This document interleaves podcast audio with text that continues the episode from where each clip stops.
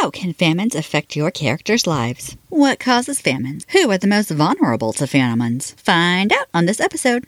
Welcome to Writing Rule with Alley. I'm Alley, and this is episode number 35 Famines. This month I have teamed up with Elizabeth Jacobson, the author of Not by Sight, a biblical retelling of the story of Joseph, in honor of her double nominations for the Carol Awards. This month's episodes are all inspired by her book. I will leave links to all of her stuff in the show notes. Now, let's get into this. Famine is defined as extreme food scarcity. However, for it to be declared as a famine, there are some criteria that need to be met. 20% of homes must suffer from extreme lack of food, and malnutrition must be at 30%. That means people are underweight because they do not have the amount of food that they need just for daily sustainability. Sadly, by the time the famine is declared, two out of every 10,000 adults are dying of starvation every day, or four out of every 10,000 children are dying of starvation daily. Weirdly, at least weirdly to me, the United Nations defines hunger as not having enough food to consume to maintain a healthy weight and daily activity for at least one year. I didn't realize it needed to last a whole year to be considered hunger.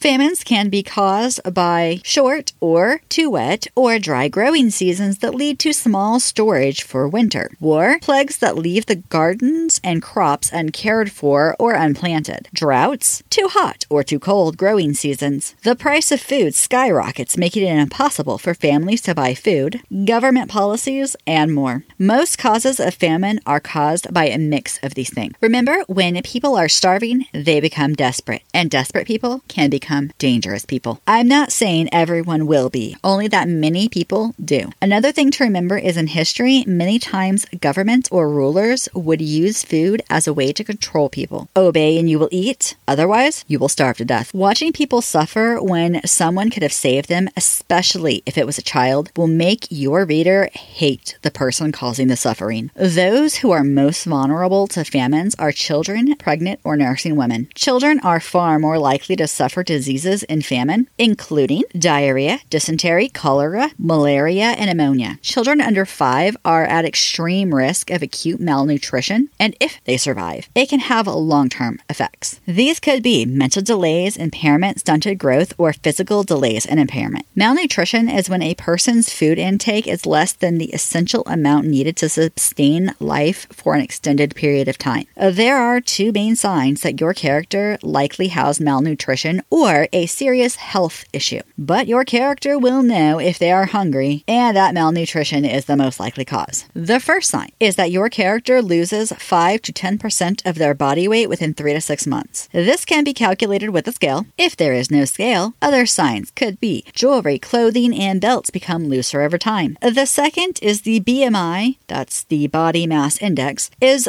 under 18.5%. The BMI is a tool used to calculate the total body fat of a person based on height and weight. Everyone will have some body fat, as body fat is what protects the organ, but too little fat is dangerous and potentially caused by malnutrition. Some signs and symptoms of malnutrition are lack of interest in food or drink, reduced appetite, feeling tired all the time, irritability, inability to concentrate, always feeling cold, getting sick often, taking longer to heal from wounds or illness, poor circulation, loss of body fat, muscles, or body tissue, depression, low mood, sadness. Symptoms in children include not growing at the expected normal healthy rate, changes in behavior such as slowness, moodiness, irritability, or sadness, tires often, low energy, anxiety. Famines make people face hard choices. They can sometimes marry children off when they are younger for food or money. Sometimes they take children out of school to help work, especially in farming types of positions. Many mothers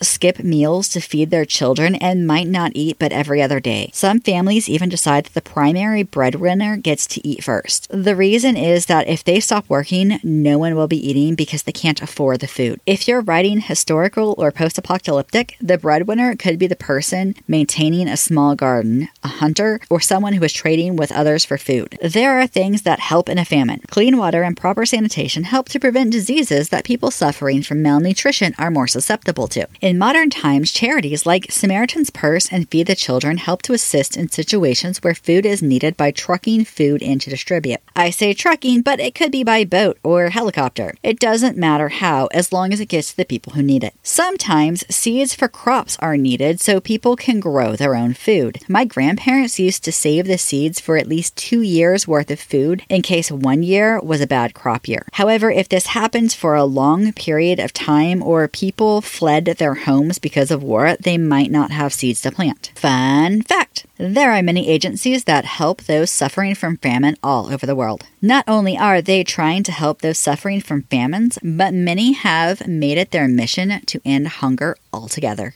Now, for everyone's favorite part what could possibly go wrong? Well, let me tell you likely to go wrong. Sadly, your character starves to death. Also, likely to go wrong, your character or a character's child has stunted growth from malnutrition and it affects them for the rest of their life. Also, likely to go wrong, when your character finds out there will be a food shortage, they start hoarding the food. On the flip side, other characters could start hoarding the food and your character can't find enough food. Either way, this will only make food shortages worse. We all remember the toilet paper shortages and gas hoarders from 2020. Possible to go wrong. Your character could find themselves in a situation where the government or ruling authority demands their food or other goods. Also possible to go wrong. Your character could find themselves in a situation where there is food, but the price is so high they cannot afford to buy it.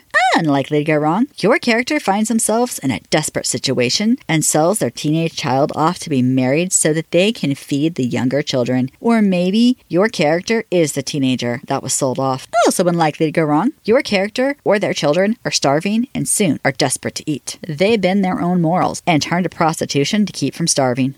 Improbable, but still technically in their own possibility. Your characters could turn to stealing food or gambling in an attempt to get more food. Also improbable, but still technically in their own possibilities. Your character finds themselves in desperate times. They or other characters could turn to cannibalism to stay alive. You can find this episode's show notes and helpful links to learn more on my website, alleyhart.com. That's A L L E Y H A R T.com. Check out the show notes for all the links to find Elizabeth and her book. Thanks for listening. Subscribe and follow for more episodes. Connect on my YouTube videos by dropping me a comment. A new episode comes out every Monday. Until then, happy wordsmithing.